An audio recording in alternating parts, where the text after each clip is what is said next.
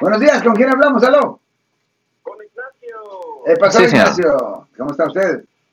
Muy bien, gracias a Dios. A ver, platíqueme. Tiene una pregunta para el licenciado Alex Cross. Claro que sí, oiga, qui- quiero saber si es este, legal disparar con las uh, en, Un momento, llanta, por favor. eh, de atrás. De su casa. que Parece que es un guerrillero, trae armas, eh, pistola, rifles y So, el problema es que si él está haciendo eso, por ejemplo, en la noche, por ejemplo, supongamos que él está haciendo en la medianoche, lo que sea, eso de cual, okay, well, de cualquier forma, si está haciendo demasiado sonido, okay, por lo menos le pueden presentar cargos por disturbiendo la paz.